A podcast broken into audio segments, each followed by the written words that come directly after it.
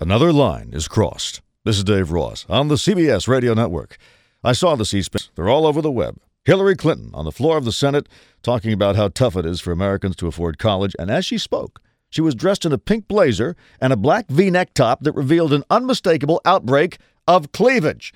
The Washington Post fashion writer was the first to pick up on it and pronounce it startling. Not unseemly, but startling, thereby sparking a debate over whether there should be any debate about Hillary Clinton's cleavage.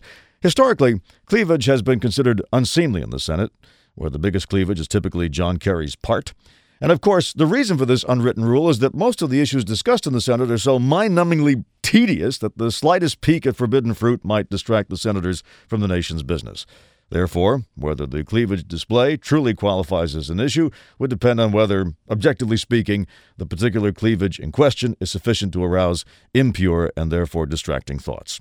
This is an analysis fraught with danger because the temptation is to say, she's in her 50s for crying out loud.